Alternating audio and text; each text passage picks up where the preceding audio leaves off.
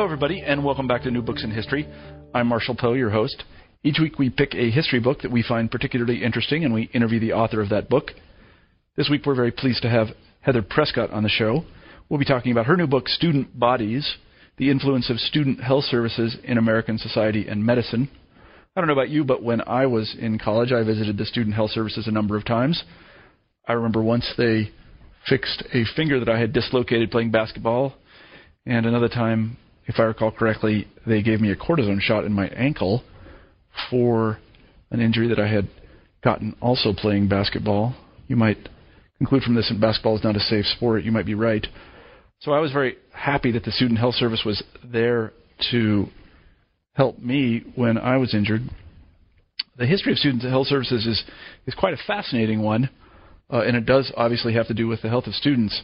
Um, not in the way that we might think, though, and we should thank Heather for bringing this particular aspect of their history to the fore. Uh, it used to be the case that people thought that uh, college would damage you in all kinds of ways. Uh, it would make you less virile, and if you were a female, less fertile. And it was with this in mind that student health services were launched. Uh, and that's only the beginning. I really enjoyed talking to Heather, and I hope that you enjoy the interview. Here it is. Hi, Heather. Hi, Marshall. How are you today? Good. You're in Connecticut, is that correct? That's correct. Connecticut. It's not a state that I have spent a lot of time in. Well, you should come visit. It's a great I, state. I think I should. I have friends from Connecticut. Well, I've spent some time there.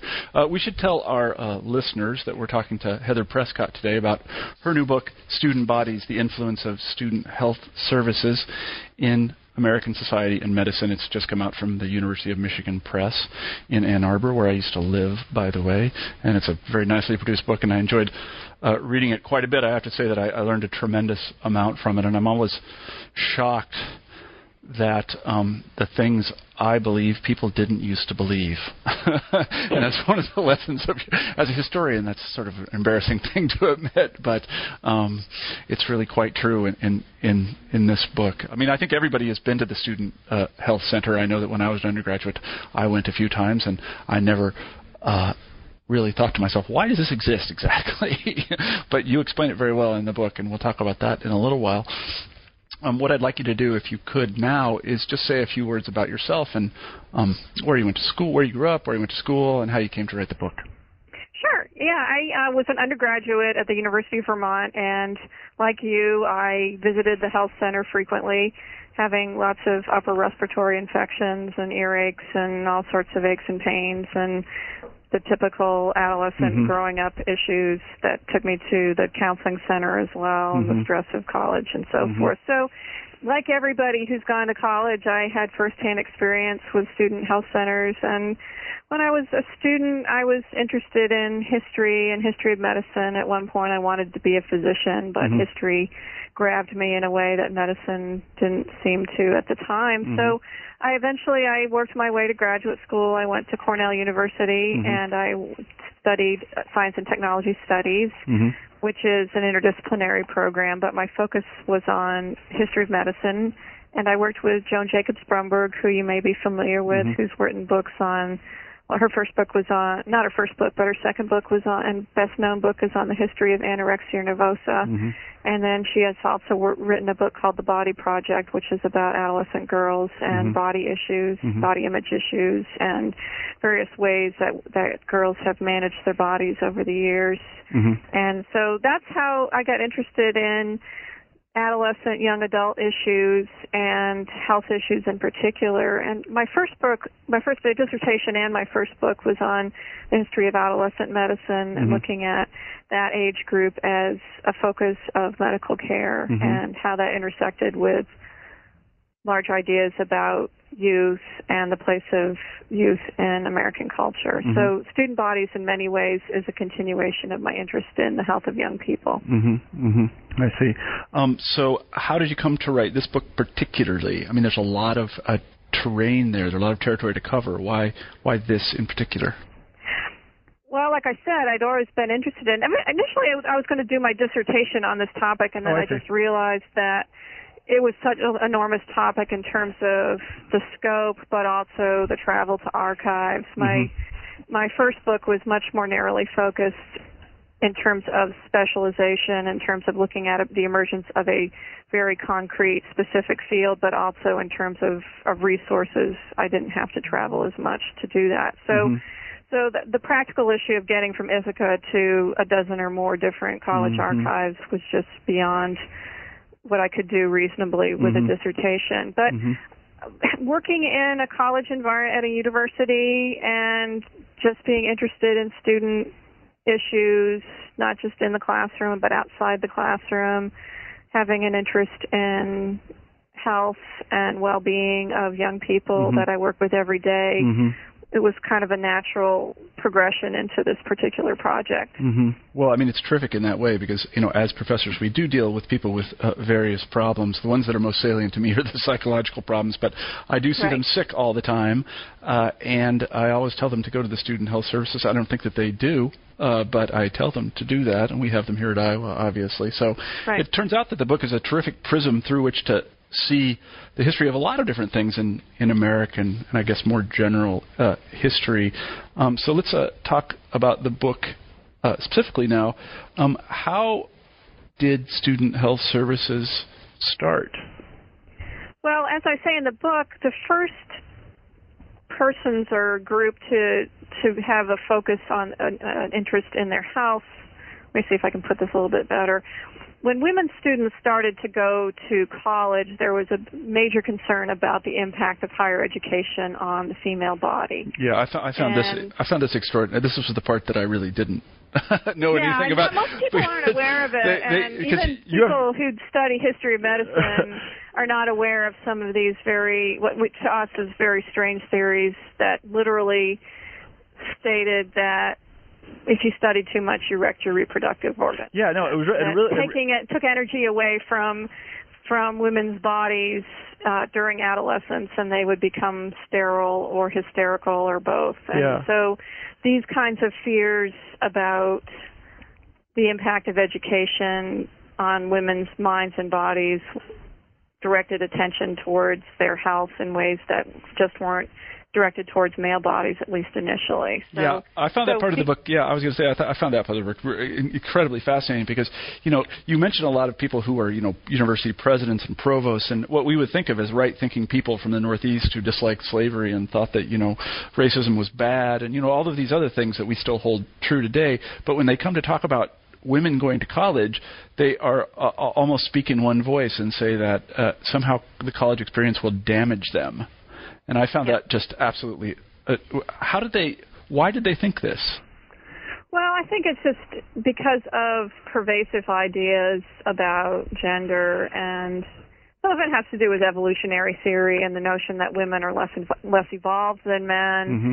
Some of it has to do with medical theories about conservation of energy. Mm-hmm. That if you use one area of the body too much, you're drawing energy from another area of the body, mm-hmm. and this is particularly bad during adolescence mm-hmm. when if you're drawing nervous energy away from the developing reproductive organs, and that's particularly dangerous for women. Now, there's a concern about men as well, which I go into in, in the second chapter in the book, where there's a concern that men who use their brains too much, their bodies are becoming weak and mm-hmm. unfit, and mm-hmm. they're not going to be able to survive in the struggle for competition and mm-hmm compete with other countries and the Olympics and things like that. Mm-hmm. So, yeah, that, that entire social Darwinist background was I, I was really quite how you know, I understood that it was, uh, you know, something that people thought about and they thought in terms of the struggle between different peoples, but I didn't know that it had actual policy implications outside things like immigration, right. where it was overdetermined by a lot of different things. But here, right. here these ideas are actually put into practice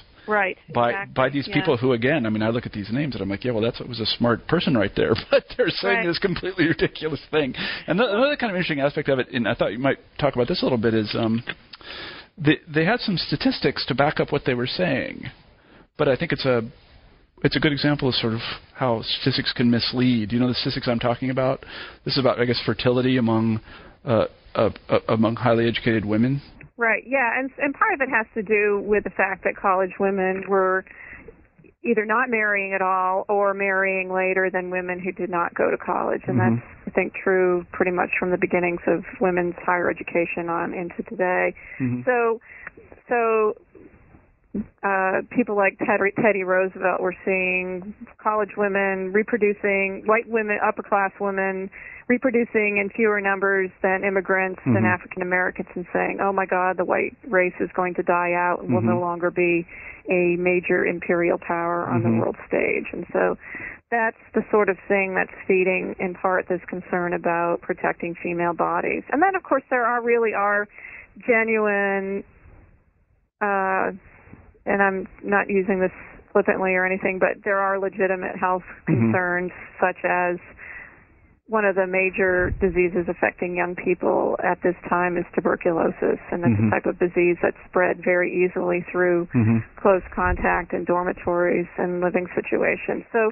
there really are health issues, concrete health issues that are also at play as well. And so a concern about how to build the bodies of young people to maintain their health is, is also behind this as well. hmm hmm I think, as I understood the book, and, and again, one of these things that I think doesn't hurt to remind people, and even to have myself reminded, is that prior to the, it, I'm going to make up a date here. Prior to the 1850s, generally speaking, women in the United States did not go to college. That's correct. Uh, right. Um, in other words, the colleges, the, the traditional colleges that had been founded in the 18th century, 17th, 18th century, did not accept women, and it was only, I, I guess, it was only with the founding of uh, the the women's colleges in the 1860s, was it? They were Right. Yeah, there were a few coeducational colleges. Oberlin is one of the ones that stands out, and Mhm. it has partly to do with their abolitionist and progressive social thinking on the issue. But initially, the women were brought in to do the housekeeping for the men. Mhm. Oberlin was a working college, and so male students would, had a farm, and they would take care of the various outdoor work that needed to be done around the campus. Mhm. And this was done partly to save money and partly because the founders of Oberlin believed that work in the great outdoors was a way to build young men's character and Mhm. to keep them physically fit. And Mhm. then they realized that well, who's going to take care of the laundry and the cooking and the mending and so forth? So they Mhm. brought in so they brought in women students, Mhm. partly for that reason and partly because they did believe in female education and there was a great need for public school teachers at this time and because you could get away with paying a woman less than a man, and Mhm. women were a natural fit to fill this big demand for public school teachers. Yeah, I don't know if this is true or not. I used to. I spent some time at uh, Harvard University, um, and uh, the, part of the lore around there is that, that circa 1900 that men would bring their manservants with them Yep. to college. Yep, is that true? yes, it's absolutely true. And uh, Southern students would bring their slaves.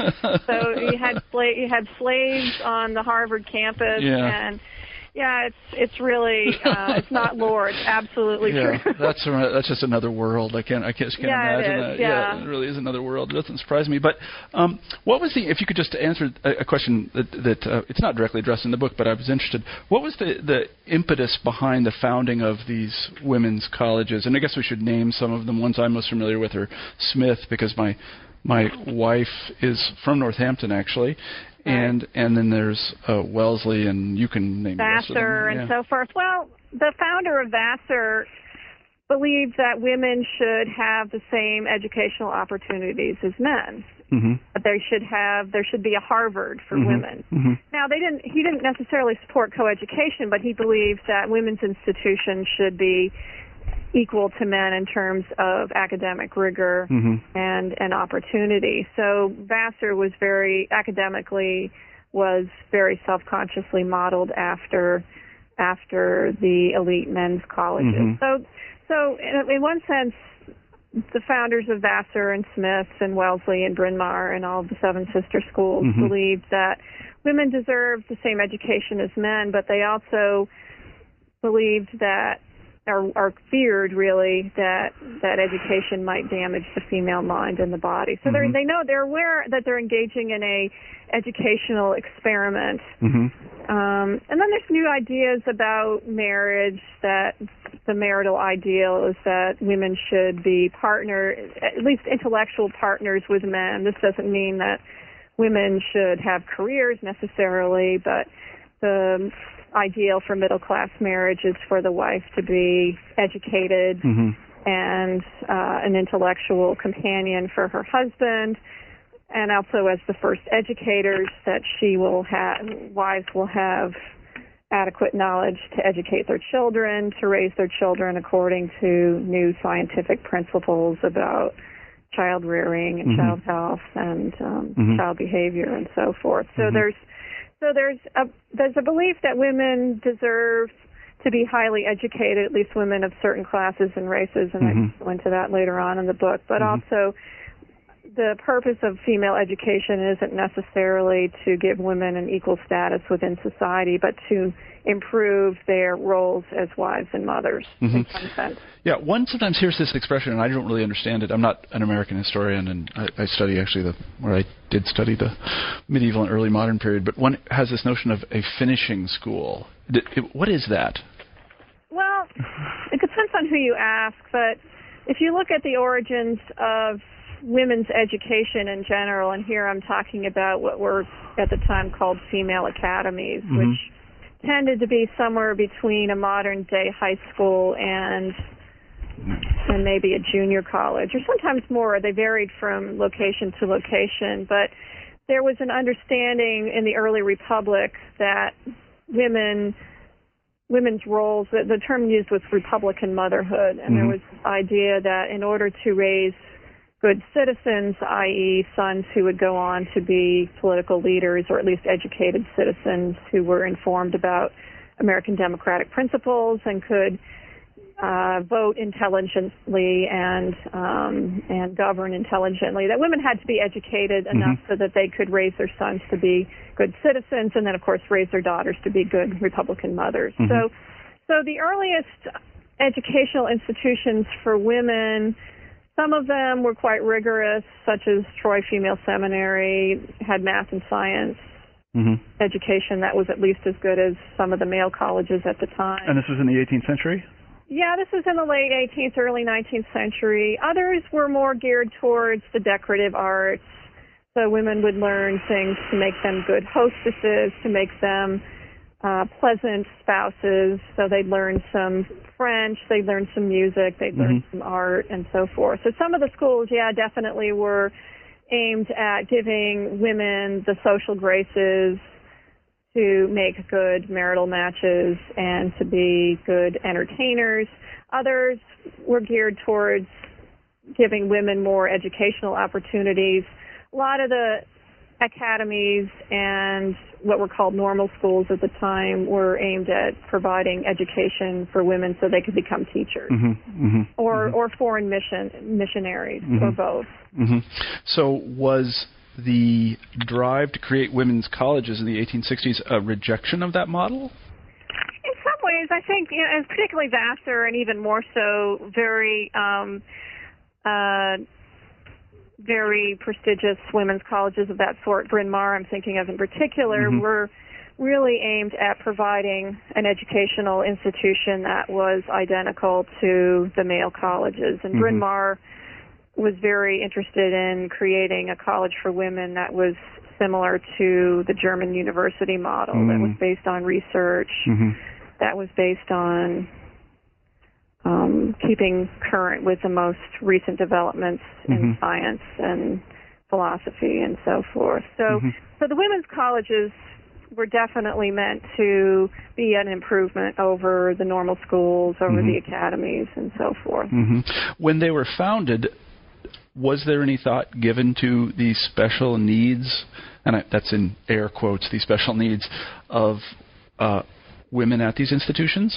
or was yeah, that a later? definitely. it was- And there's there's a concern not only about their health, but also about there's also the subtext about their their um their moral safety, uh, or, or to put it in, in another way, if these women are living on their own without the protection of family, what's going to happen happen to them? So Mhm. if you look at the student handbooks from the late 19th century, there's all sorts of rules about male visitors, about curfews, about um, some colleges would weigh their students periodically to make sure they were eating correctly. There's big concern that today we were concerned about overweight, right? Well, Yeah. in the 19th century, there's concern that that women aren't gaining weight fast enough, or they're Mhm. losing weight in college, and this is a sign that they're in in poor health. My mother-in-law, who went to and also my mother as well. They both went to nursing school in the early 1960s, and they both remember being weighed and measured every month or so to make sure that they were not losing weight hmm or gaining weight. And by the early 1960s, the concern is about getting too heavy. But my mother was too skinny, and they kept telling her to eat more. So, hmm hmm uh, but that was a way to monitor their health. And nursing students, like medical students, were at risk for various communicable diseases. And Mhm. even in the early 1960s, there's still a concern about tuberculosis um, and contracting various diseases that could could damage the health. So, was it in the context of these women's colleges that the um, movement toward a kind of more uh, inclusive and interventionist uh, medical stance toward students uh, is born? Yes, I, I would say that in many ways the women's colleges were the model for that the health the health services, the attention to the overall health of the student, even though it kind of grew out of this paternalistic notion about protecting women from either from educational dangers, social dangers, or what moral dangers, or whatever, served as the model for uh, preventive medicine Mhm. for um, students more generally. hmm Was there a particular figure who was important here? Um, in terms of the women's colleges, Yeah, in terms of the women's colleges, or just very early in the development of uh, of student health you know, services. there's a number of different physicians. Um, there's, and then there's also, of course, the coeducational institutions as well. One of the um, people who stands out in terms of coeducation, and many of the coeducational colleges or universities had female physicians. That is, female physicians serving the, the women students Mhm. long before they had the same thing for male students. And again, it's, it grows out of a concern about the effects of higher education on women's bodies. So, one person that stands out is Clelia Duel Mosher at Stanford University, who was well known for her. She's probably well known among American historians for her her research on what was called the Mosher study, which is the study of female sexuality in the late 19th century. Mhm. She surveyed a very small number of her female patients and asked them about when did they when did when was, when was their age of first intercourse? Mhm. Did they have an orgasm? Things like that. And this was very radical for the No, late 19th century. It's sort of like um, if you see pictures of her, she looks like this very um, very strict uh, traditional Victorian woman, and then you look at the kinds of questions she was asking her female patients, and it's like the Kinsey study. So, um, so she, so historians have looked at those surveys and and argued that Victorians were perhaps not quite as Victorian as we thought they were. That their Mhm. that their sexual practices um, were perhaps closer to ours than we'd like to think, or at least closer to the early 20th century than than we'd like to think. So, so she's well known for that, but she also was well known for her research on menstruation, on the impact of of exercise on improving female health, Mhm. uh, and so forth. So Mhm. she's a figure that stands out. Another person I talk about a lot is Ruth Boynton, who was at University of Minnesota. She's a bit later. She's 1920s, 1930s, and she's was a well-known physician and researcher, and there's even a prize named after her in the American College Health Association. So. Mhm. In terms of women's health, those are a couple of people who stand out. And then there's Dorothy Ferebee, who was an African American physician at Howard University. And Howard University and the, and the historically black colleges and universities are kind of interesting because you see some of the same anxieties about women's bodies, except that you also have this layer of racial prejudice Mhm. and oppression um, Mhm. placed upon the, upon this as well. And so you see some of the same concerns and protections Mhm. for women students at the historically black colleges, but at the same time, there's also a need to counteract stereotypes about African Americans as being more diseased mm-hmm. than than whites. That um, there's this notion in particular that African Americans are more vulnerable to venereal. They're more likely to have venereal diseases, as they say they call sexually transmitted mm-hmm. diseases at the time. Mm-hmm. Um, so um, so there's a a need to protect and improve the health of African American students and African American women in particular, but also there's an, there's also this um, concern that by drawing attention to the health needs of students, that physicians will in fact be perpetuating stereotypes mm-hmm. about African Americans as being diseased mm-hmm. or mm-hmm. or vulnerable. So mm-hmm. they're kind of in a catch 22 in some regards. What exactly did these pioneers want to do? What sort of platform did they have? Uh, well, the the key thing that really drives the student health services, and this is in some ways runs against the grain of ma- mainstream medicine, is is preventive medicine mm-hmm. to prevent disease, to um, draw attention to the total environment of the student, to prevent against disease, where uh, and to um, uh, look at not just at the individual student, but the larger environment, social environment, the larger col- college environment. And this mm-hmm. kind of is a, quite different from medicine that's geared so much towards curing disease once it occurs. And, mm-hmm. college, and the college health centers were interested in monitoring student health through physical education classes, through periodic health exams, they, along with the insurance industry, are the first to advocate for regular health checkups mm-hmm. to make to detect disease early and to correct problems mm-hmm. before they become um, become they become uh, out of control. Mm-hmm.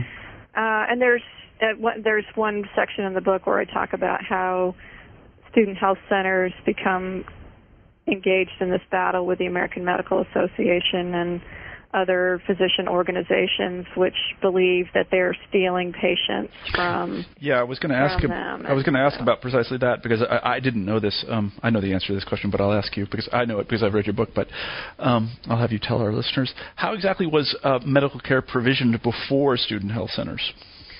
Typically a student was left on his or her own to find a physician so you got, and this is particularly true of male students, um, but even, you know, some colleges and universities, this is particularly coeducational institutions, basically left students on their own when it came to these sorts of things. So a student got sick, they'd go and find a physician in the community, or they'd go home and see their family physician. This is an era before health insurance as well. Mm-hmm. So, um, so uh, you'd have so typically you'd have a student living far from home, and this is particularly true on rural campuses like Dartmouth, which is one of the ones I focus on, mm-hmm. um, or uh, um, even campuses that are in relatively large metropolitan areas like um, Harvard. Mm-hmm. Where there's lots of physicians, typically what would happen is, and this happens with young people today too, is they'd wait until they were on death's door before they'd actually go and see a physician. so much because, I know part of it's because, you know, denial, I don't want to go see a physician, but also there's the money issue. How do you pay for a physician's services yeah. if you don't have an income? Yeah. Um, so, and that's something that students face today if they don't have health insurance. Yeah, yeah, no, it's true. I, I was just laughing because I, I've had so many students come into my office, and just the, I, I hate to say it, but the first thought that comes to my mind is, I hope I don't get whatever they have. Yeah, I know. I have my I have my um, Purell and my right. uh, and my hanker and my Kleenex and everything. So yes, if, if I yeah, a student comes in my office and they're and they're um, got a runny nose and I have exactly. any sort of um, yeah. contact with them, I have I get out the hand sanitizer. Yeah. I tell them not to come to class when they're sick. I just like it's not worth it. Send me an email. Tell me you're sick. I'm going to believe you. It'll be fine. Right. Yeah. I, I tend to. Uh, yeah, exactly. Unless it's like six weeks out of the semester, that's just like, oh, you've had you had the flu for six weeks. Can you please tell me? Yeah. No. Get sure. a note from your doctor. But it's a lot of the one of the things I hope to do with the book is show that some of the, a lot of the problems that we have today aren't aren't new, and to give some examples of how health professionals in the past have managed, or in some cases mismanaged, various student health issues and, Yeah, and no, I- provide some models for what people can do today. Yeah, I think you do that marvelously. Let me go back to the um, the physicians who were almost all male at the time, obviously, uh, and you point out in the book that they they quite strenuously resisted uh, the foundation or expansion of these institutions. Why did they do that?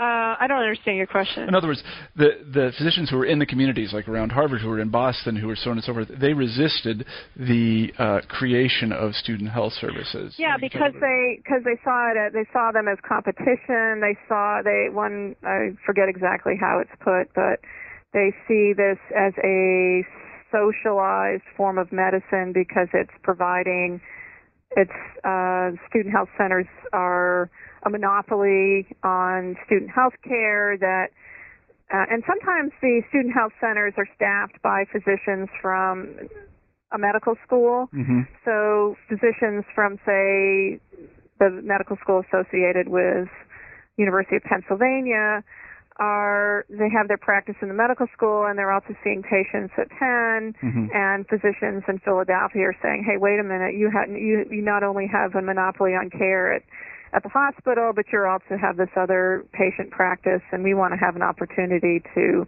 to see these patients." So part, a lot of it has to do with co- competition for for uh, patient fees. Mhm. Now, of course, some of these students can't afford a physician, Right. so um, so the student health centers are providing care for people who otherwise wouldn't be able to afford medical care. And some of the some of the uh, student health centers, and this is particularly true in California, I have case studies at Stanford and at the at UC Berkeley where it's the students who are by and large leading the way in terms of demanding healthcare, affordable health care. hmm And at Stanford, the students started a guild where they set aside students to pay a couple of dollars a year Mhm.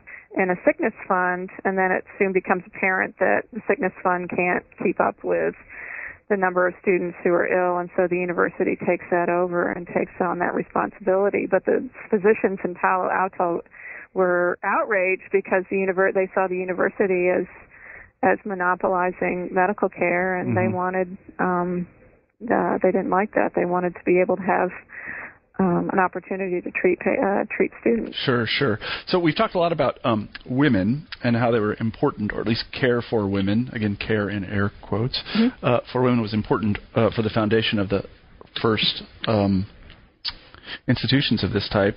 Mm-hmm.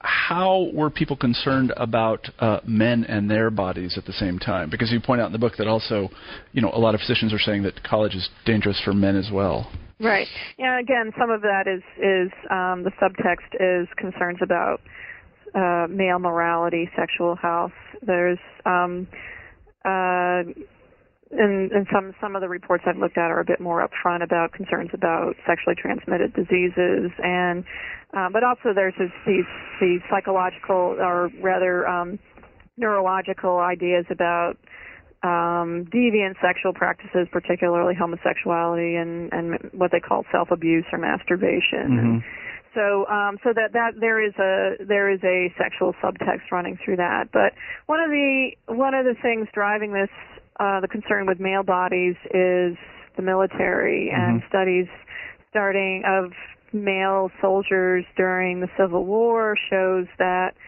the health of young men is not what is optimal for a Mhm. country that's aspiring to um, aspiring to prominence on a on a world stage, and so um, some of the findings of the U.S. Sanitary Commission during the Civil War show that that men's bodies need improvement, and this runs that the that health issues and physical fit problems with physical fitness run across class lines. In other words, Mhm. men who you would expect because of their upbringing and their social opportunities and socioeconomic status, in fact, don't have as good a health as you would expect. Mhm. And so that that prompts the men's colleges to start paying attention to to men's health, and um, and then there's and there's concerns about epidemic disease. Um, this is an era before antibiotics. This Mhm. is an era before um, a lot of vaccines and Mhm. other medical invention, uh, interventions that we take for granted today. And so many of the ways to prevent illness was to and to um, promote healthy practices, to promote physical fitness, hmm to um, eliminate hazards from the environment. Yeah, I was um, actually, and I think the listeners will be interested in this. Uh, athletics played an, a, a, a pretty important role in uh, sort of turn of the century curricula. Uh, Right. Yeah. Could you talk a little bit about that because I think that's something that um, to the sort of modern ear sounds very strange. Well, there's um, well, it, it depends on how you look at it. I mean, from the beginnings of college athletics, the physicians, the the professors are saying that uh, because this, a lot of this is controlled by students and alumni, that this is taking attention away from the legitimate function of colleges and universities, i.e., the classroom. And Mhm. what you see physicians being becoming concerned about are high rates of injury. It wasn't unusual to have two or three people on a football team either suffer major major injury or even die because Mhm. of injuries as before helmets and Yeah. pads and so forth. So so physicians are concerned about uh, inj- sports injuries. Um, they're concerned about the fact that athletics spends a lot of money to on a very few um, few individuals, and they want to see more money spent on improving the physical fitness of the student body Mhm. as a whole. There's um, conflicts between students who have one idea about what it means to be athletic and a and having a healthy body, and then you have physicians and physical educators with different ideas Mhm. um, about um, about male athleticism in particular, and so there's there's competition between, in particular, between physicians and coaches about who has the right to oversee student bodies, Mhm. student athletes, Mhm. and um, and so that's kind of a part of the um, part of what's running through all of this. Some of the concerns about um, corruption in college athletics, um, Mhm. the, you know, gambling, and so th- those are present from pretty much the 1880s onward. Were, were there phys ed requirements for graduation at these places? Yeah, a lot of schools had. Um, I think that's the shocking part. Yeah. Yeah, some of them, Johns Hopkins, for example, you had I think at one point you had to take one or two in Penn that you had to take one or two years of physical education, and um, today now, well, today, I don't know about you, about Iowa, but students here have to think have to take a semester of, of, or maybe it's a year of PE. I forget. They have to. I think they have to have two or three credits of I don't know. physical education um, or wellness class or something like that. Yeah, but, I've not I've not looked into that because Yeah, you know, but- especially in places here like Iowa, you know, because athletics is an entire world unto itself at Right, a, a yeah. Big Ten university. I mean, the people Right. who we bring here to do athletics are so incredibly unusual in every way. you know, Right. you, you see these football players, for example, or basketball players, they just don't look like any of the rest of us. Um, And uh, so that there's this kind of notion that there's athletics and there's everything that everybody else does.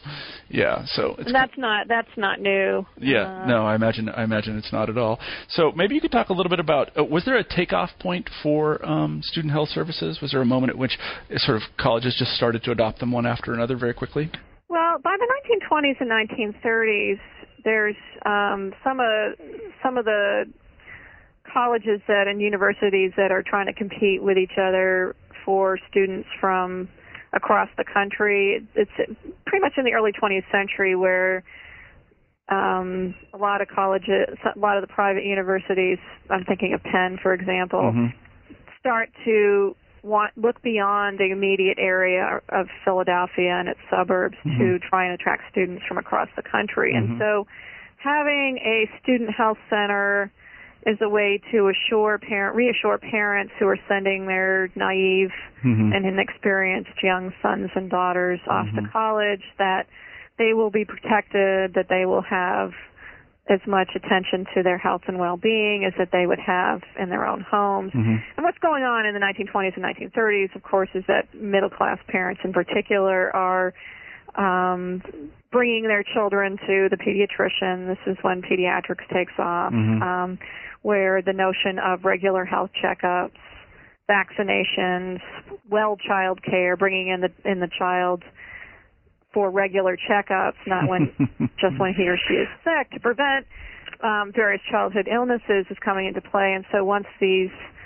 children reach the age of college, their parents are still want to make sure that their children are receiving adequate attention to their health. So, um, in one of the popular journals that the American Medical Association published in the 1930s called Hygeia, there are a series of articles about one of the things you should check out before you send your son to college is the health center Mm-hmm. and is it is it does it have enough physicians are they paying attention to um, various aspects of health. And this uh, again is, is is following a major world war where the rate of rejection of male recruits is something like 30% and of course it's um, in lower income individuals, African Americans, who are rejected at higher rates, but there's also this finding that American men in general are in poor health, and we've got to do something to improve the health of young people. And then the influenza epidemic of 1918, 1919. Um, you know that that's often a forgotten episode in the history uh, in U.S. history, but uh, the publications I saw from the early 1920s, every single one of them says, look, we had this major epidemic. A lot of people were unprepared for it. Mm-hmm. This shows, like any other, that we need to improve the um, the health services for students. hmm So would you say in general that uh, these student health services were kind of part of the leading edge of uh, I don't exactly know how to put it, but sort of cradle to grave management of people's lives and bodies by physicians. One of the reasons I ask this is that I, I I didn't really think about this until you mentioned it, but I literally just took my son to the doctor today. He's nine months old, and I think he's he's been to the doctor five times or something. Nine months, five times. They have us come all the time. Yeah, that's they, typical. They weigh yeah. him and measure his head and. Well, the you reason know. for that, and, and I don't know how much you want to go into the the history of pediatrics. I mean, so much of that grows out of um, the early 20th century interest in preventing all sorts of major childhood diseases, and at the turn of the 20th century, the the infant and child mortality rate was Mhm. what it's like in in the developing world Mhm. now and so so those periodic checkups were intended to make sure that a child was well part part of it was to vaccinate against various Mhm. childhood diseases but also to monitor growth to make sure a child was hitting Mhm. various um developmental markers Yeah, we that- know we know those by heart. yeah, Uh, of course.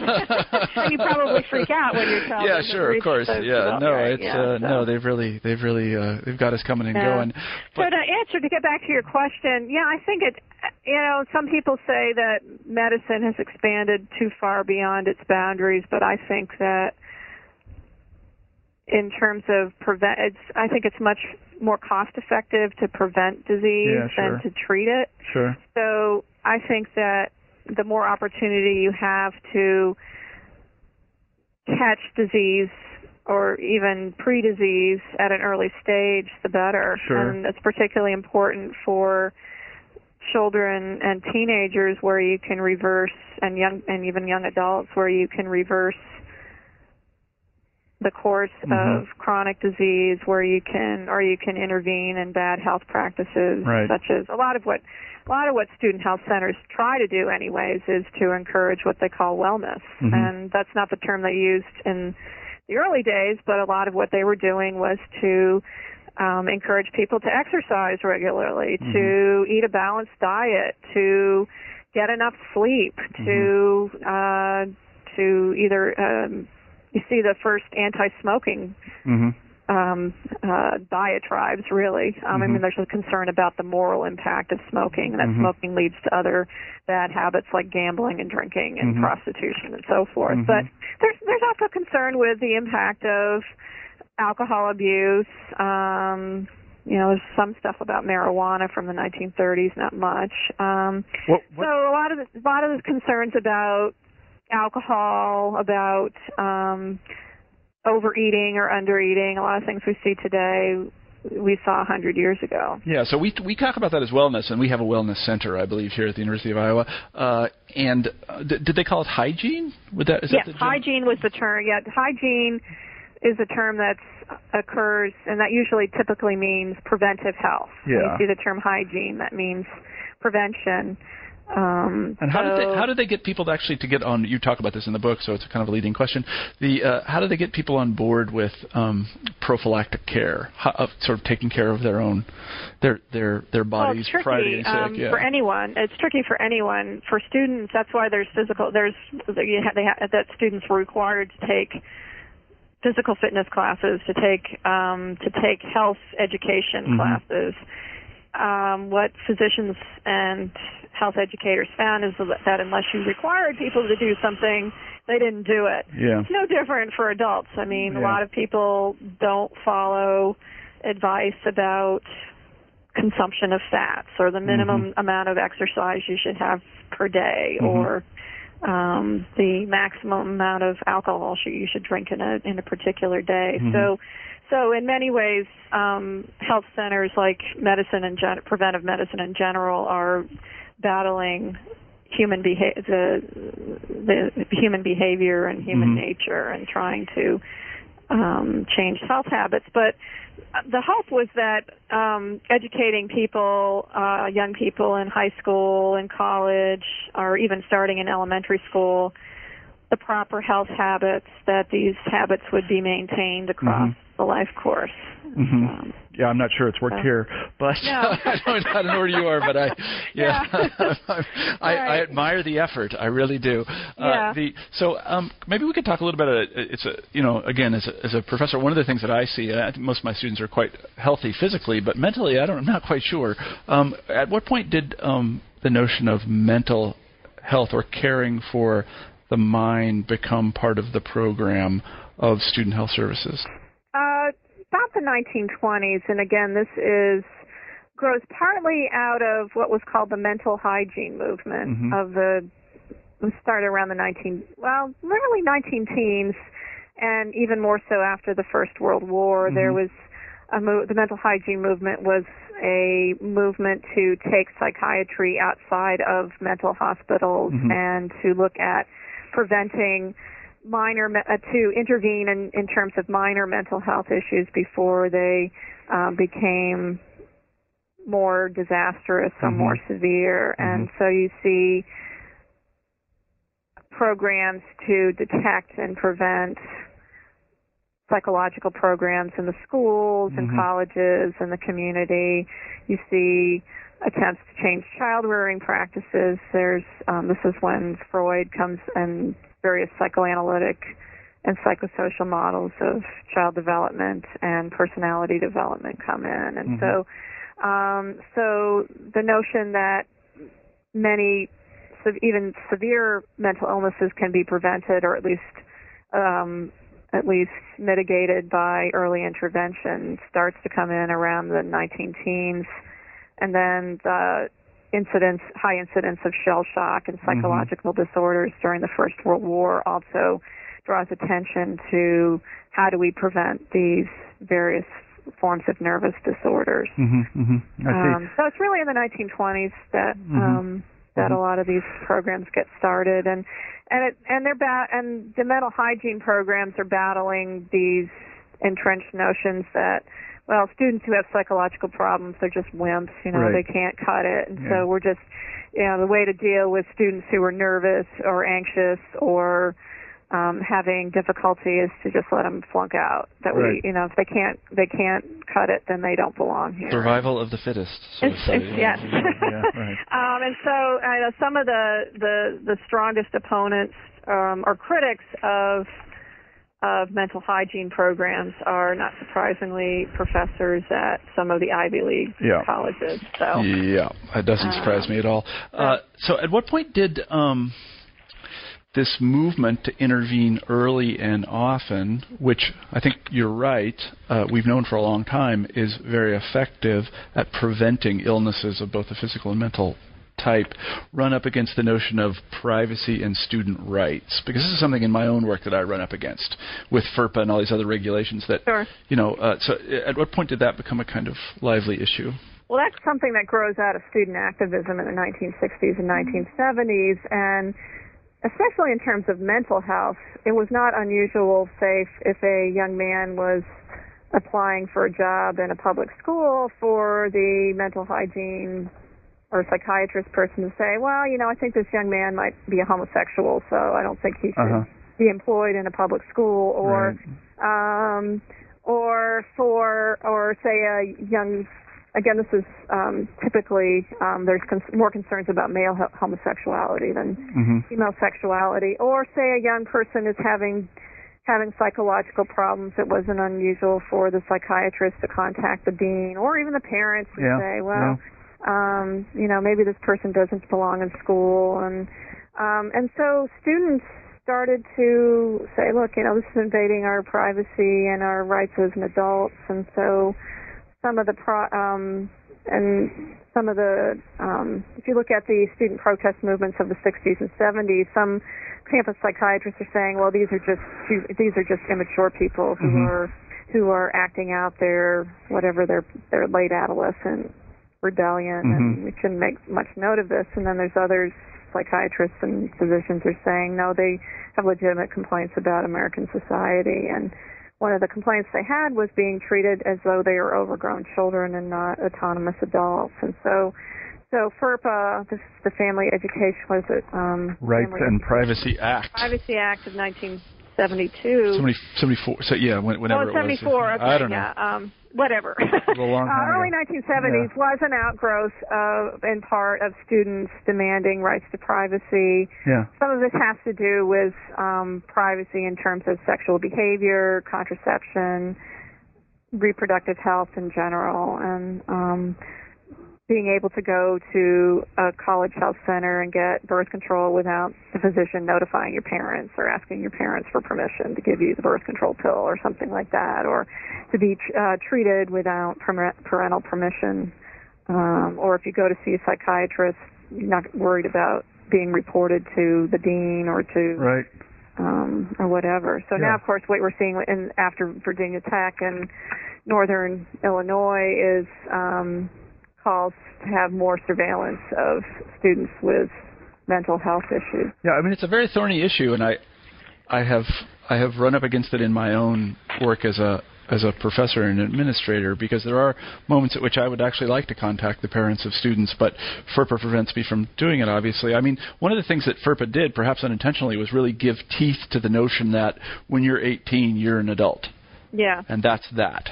Uh, Right. But we know that in practice, uh, in modern America, I won't speak more globally, that 18 and 19 year olds, I hope no 18, 19 year olds are listening, are not adults. It really depends. It really depends on the individual. I mean, I've seen 18, 19 year olds who are very mature, and then I've seen 28 year olds who are very immature. So, um, individuals develop at different rates. But what I see happening, and maybe this is because I've been a department chair, is parents who just can't let go. They're, they're called helicopter Helicopter parents, yeah. who just can't let go of their children. They're so used accustomed to what I, lack of a better word, meddling. Yeah. No. um, you know, every every time their child gets a bad grade Yeah. or something goes wrong, they're used to calling up the principal or the guidance counselor or whatever. And Mhm. so I've had to deal with parents who want to register their students their they want their students um ID or hmm pin number so they can register for courses and I right. say no yeah, right. they have to learn how to do that themselves and you know they're 18 they should learn how to they should be responsible for picking their classes and if they can't do it themselves then maybe they don't belong in college yet maybe they should should wait until they have Mhm. enough um maturity to be able to because if they can't register for classes by themselves, how are they going to re- take responsibility that's for right. other aspects of their? I'm in complete agreement. Obviously, Yeah. that's the case. So- What what um I, I, I don't. This is may sound a little bit off the wall, but what what impact has the increase in the amount of money that is necessary in order to take care of someone that is healthcare costs? What what impact has it had on student health services and on tuition in general? Do you know? Um, well, in general, I, I guess I, there's several answers to that. It's made it much more difficult for young people to get adequate care, and this isn't tr- this is true of young adults in general, not just those in college. Mhm. But the, um, I think 18 to 25 year olds are among the most poorly insured Mhm. Americans in once you hit 18, you're no longer eligible for Mhm. S-chip programs and Right. things like that. Yeah. So, so, um, so, so some college health centers you pay a fee and you have I don't know if you have unlimited care, but you get pretty um, you can get a full range of services, like at Cornell, for example. Mhm. Um, here at Central Connecticut State University, the the health center's only open from I think nine to three, and and with an hour off for lunch. So if you Mhm. get sick after after hour or before they're open, then you have to call an ambulance and go go to an emergency room like Mhm. any you know anybody else without health insurance. So Mhm. it's become because of the cost of of health care it's become harder for everyone um but particularly for uninsured young people to get the care that they need Yeah, I mean, and now you're seeing more and more young people with chronic illnesses with um disabilities of various sorts um who have all sorts of complex medical needs that um um that I don't think are being addressed in a Mhm. uh, proper fashion. But Mhm. it's that's a product of our um, our um, inadequate health system in the Yeah. United States in general. Yeah, I was going to actually. That's a good segue to my uh, next question, and almost last question. It, it seems to me that these student health services were a kind of incubator for ideas concerning more um, inclusive or expansive care of the individual than many Americans are comfortable with, and we're moving in that direction now. Both presidential candidates have plans to incre- try to increase. Uh, health insurance coverage among Americans, and many Americans. Uh, NPR just did a a long series. You may have heard it on healthcare abroad, and inevitably it's Europe, and inevitably it's socialized, and inevitably Yeah. theirs look better than ours. Um, are there any lessons here in the hundred-year history, over hundred-year history of student health services for Americans thinking about a Well, different of- kind of health care system? Yeah, uh, one of the things that I argue throughout the book is that many of the leaders in in um, college health were advocating for reform in in medicine more generally, and they saw college health centers as a model for providing health care for the population at large. Mhm. And there's one fellow, John Sundwall, who um, was at various different places, and um, his most of his career was at Michigan, who were part of um, a group that studied various models for healthcare delivery during the 1920s and 1930s, Mhm. and they used college health centers. Um, they used company, various company health programs um, uh, as models for providing universal health care and and really from the early 20th century and almost till the present the uh, American Medical Association and conservatives said this is socialized medicine Yeah. this is communism this is against the American system of self-reliance Mhm. and um uh and um private health care and Mhm. so what we we see now in the early 20th century is in, in the early 21st century is we're we're really in a bad situation and Yeah. I think even um perhaps some of the more even most hardcore opponents of what some called socialized medicine have come around because Mhm.